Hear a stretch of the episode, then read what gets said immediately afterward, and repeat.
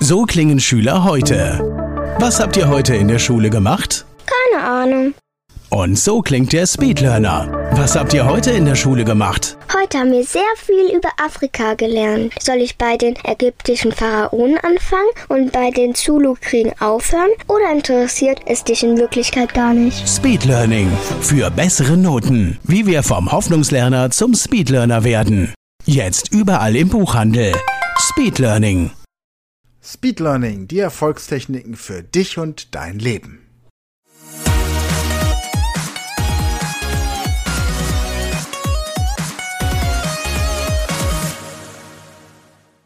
Hallo ihr Speedlearner, herzlich willkommen zur Folge 2 der ersten Staffel der Speed Learning Show Englisch lernen in 100 Stunden. Wir starten direkt durch und wie immer findet ihr in den Show Notes den Link zu dem E-Book Fremdsprachen lernen in 100 Stunden, von dem wir sprechen, und auch zu einem Webinar, in dem ihr persönlich gecoacht werdet, jeden Mittwoch von 21 Uhr an in der Gruppe. Stell deine Fragen, profitiere von zusätzlichen Tipps, Lernideen und Strategien, tausch dich mit anderen Leuten aus. Schau einfach in die Show Notes. Wenn dir diese Folge gefällt, teile sie auch gerne. Gib uns ein Like. Ansonsten viel Spaß jetzt mit der wichtigen Frage, welches Lernmaterial zum Lernen der englischen Sprache besonders hilfreich ist. Hallo, ihr Speedlearner da draußen. Herzlich willkommen zur ersten Staffel Englisch lernen in 100 Stunden, Folge 2. Heute geht es um die Frage, welches Kursmaterial ist denn sinnvoll? Wie lernt man andere Schriften und welche Wörter sollte man als erstes lernen. Und die ganzen Informationen dazu basieren auf dem E-Book Fremdsprachen lernen in 100 Stunden. In den Show Notes findest du den Link zu dem E-Book. Es gibt dann auch ein Schulungsvideo dazu. Schau einfach mal rein. Also, welches Kursmaterial sollte man verwenden? Wir werden in den nächsten Staffeln auch noch verschiedene Kursmaterialien vorstellen, die wir schon speziell vorbereitet haben. Aber gehen wir jetzt mal davon aus, dass du schon Kursmaterial zu Hause hast. Dann ist das wichtigste Kursmaterial, das du erstmal für dich persönlich brauchst, einfach nur das Internet. In der heutigen Zeit ist Fremdsprachenlernen so viel einfacher geworden durch das Internet, weil man da natürlich alles findet, was man braucht. Früher hat man sein Wörterbuch gehabt. In diesem Wörterbuch standen elementar wichtige Dinge, die man in der Konversation mit seinen Mitmenschen brauchte, nicht drin, wie zum Beispiel das Wort für Schlumpf oder das Wort für Glasfaserverbindungen oder von mir aus auch die Venusfliegenfalle, wenn man gerne fleischfressende Pflanzen gezüchtet hat. Es stand nicht bei den 60.000 Einträgen, die man in einem Wörterbuch hatte. Auch diese vielen schönen Schimpfwörter, die man auf Schüleraustauschprogrammen gelernt hat, fand man vergebens in diesen Wörterbüchern. Gleichzeitig hatte man nur den Lehrer oder den Sprachtrainer damals oder Muttersprachler, die vielleicht beide Sprachen konnten, vielleicht aber eben auch nur ihre Muttersprache. Heutzutage ist das viel einfacher geworden. Wenn ich heute eine Redewendung habe, dann habe ich die Möglichkeit über Übersetzungstools das Ganze zu machen. Es gibt verschiedene Übersetzungstools. Ich persönlich arbeite besonders gerne mit DeepL. Das ist im Moment zum heutigen Zeitpunkt, das ist 2023, für mich die attraktivste App, um Übersetzungen zu, zu checken, gegen zu checken. Ansonsten wird das dann aber auch immer noch mal mit Muttersprachlern verifiziert. Wie man mit Muttersprachlern dann zusammenarbeitet beim Englisch lernen, das werden wir im weiteren Verlauf dieser ersten Staffel noch besprechen. Jetzt geht es erstmal darum, welche technischen Möglichkeiten man haben kann. Natürlich kann ich mir auch einen normalen Sprachkurs kaufen, so wie man ihn handelsüblich im Internet oder auch ähm, in Buchhandlungen bekommt. Der Punkt ist nur der, die Struktur dieses Sprachkurses ist nicht deine Struktur. Das, was also in diesem Sprachkurs im ersten Kapitel vermittelt wird, ist nicht das, was du für dich in deinem Leben als erstes brauchst. Und das zweite Problem ist, der Verfasser, der Autor dieses Sprachkurses hat mit diesem Sprachkurs nie die Sprache gelernt. Nehmen wir also an, du hättest einen John Malkovich, der einen Englischkurs verkauft, dann hat John Malkovich als Muttersprachler des Englischen nie mit seinem eigenen Kurs eine Fremdsprache gelernt. Verstehst du? Und wenn du jetzt nehmen wir den Langenscheidt Verlag. Der hat ja diese verschiedenen Kurse, die heißen dann äh, Englisch mit System, Französisch mit System, Italienisch mit System.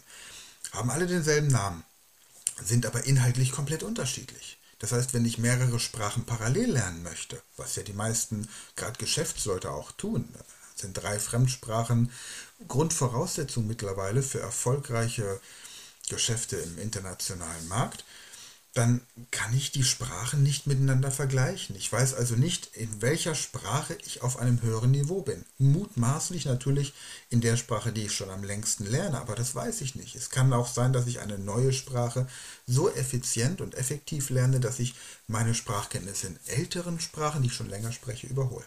Also, der Punkt der, das Material, das du brauchst, muss in der Lage sein, sich deinen persönlichen Bedürfnissen anzupassen. Das heißt also, es muss dir die Möglichkeit geben, Inhalte, die für dich jetzt gerade relevant sind, zu finden. Was sind also jetzt die Wörter? Welche sind die Wörter, die man als erstes lernen sollte?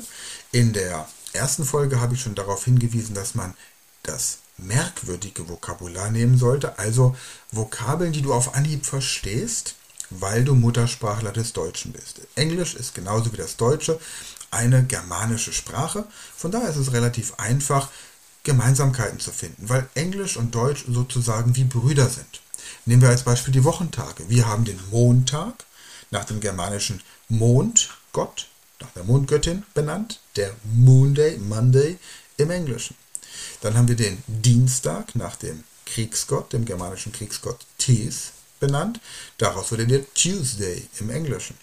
Dann haben wir den Mittwoch, damals bis 1975 war der Sonntag der erste Tag der Woche und dann war der Mittwoch tatsächlich die Wochenmitte. Heute ist der Mittwoch die Mitte der Arbeitswoche und Wednesday nach Wotan benannt bei den ähm, Engländern im Englischen. Dann haben wir den Donnerstag nach dem Donnergott benannt, der auch Thor hieß, deswegen Thursday, Thursday, Thursday im Englischen. Dann haben wir den Freitag benannt nach der Liebesgöttin der Germanen, der Freier, daraus der Friday.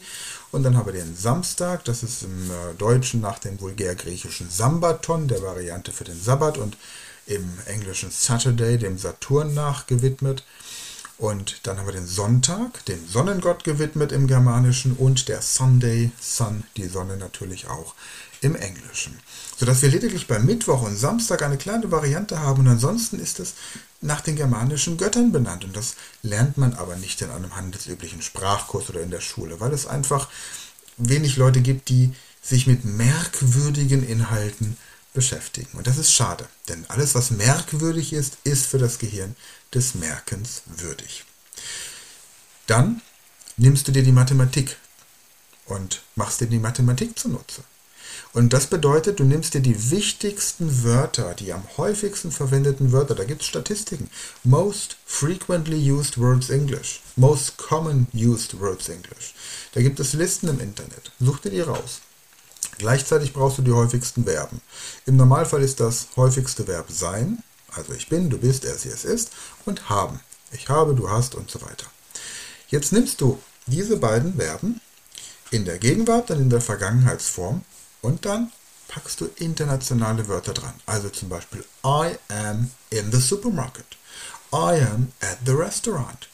I am in the taxi. Ja? Oder dann in der Vergangenheitsform. I was at the reception. I was in the bar. I was at the hotel. Und dann geht es weiter mit haben. I have a meeting. Mittlerweile auch international. I have Internet Access. I have. Hm, was nehmen wir noch? I have a ticket for the bus. Und dann das Ganze auch in der Vergangenheitsform. I had a son. Ich hatte einen Sohn. I had a tiger. Ich hatte einen Tiger. Wenn ich einen Tiger hatte, verstehe ich auch, warum ich jetzt keinen Sohn mehr habe, zum Beispiel. Merkwürdig. I had good vibrations, wenn ich dieses Lied zum Beispiel kenne. Also, Ich nehme die häufigsten Wörter, die in der jeweiligen Sprache verwendet werden, im Englischen.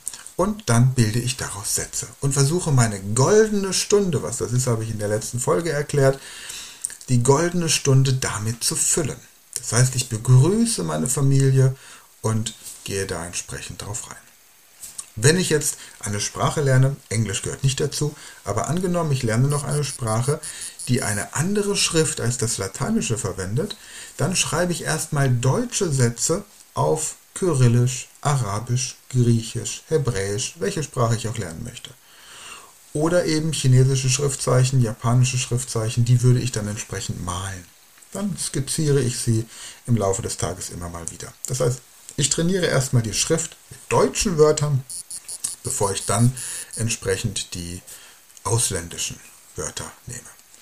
Wie gesagt, diese Tipps nochmal ein bisschen genauer erklärt und natürlich weitere Informationen zum Sprachenlernen in 100 Stunden findest du in unserem E-Book in der Shownote dieses Videos verlinkt. Von daher schau mal rein und dann sehen wir uns bei der nächsten Folge, wenn es darum geht, welche Probleme beim Englischlernen auftreten können und wie man sie am besten löst. Ich freue mich, wenn du wieder dabei bist. Bis dahin habt eine gute Zeit und keep on going. Bis dann. Das war eine neue Folge der Podcast-Reihe Speed Learning, die Erfolgstechniken für dich und dein Leben. Und wenn du auch Teil der großen Speed Learning Community werden möchtest, dann gehe jetzt auf unsere Website speedlearning.school, registriere dich und werde Speedlearner.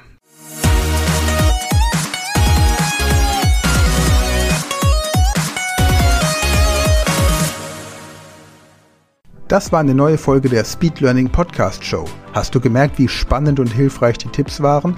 Und möchtest du deine Lernprobleme in den Griff bekommen, um dein Wissen nachhaltig zu festigen? Dann melde dich jetzt für unser kostenloses einstündiges Training vom Nichtskönner zum Superhirn, der Weg zum Lernerfolg in sieben einfachen Schritten an. Klicke jetzt auf den Link in der Podcast-Beschreibung und sichere dir deinen Platz im kostenlosen Training.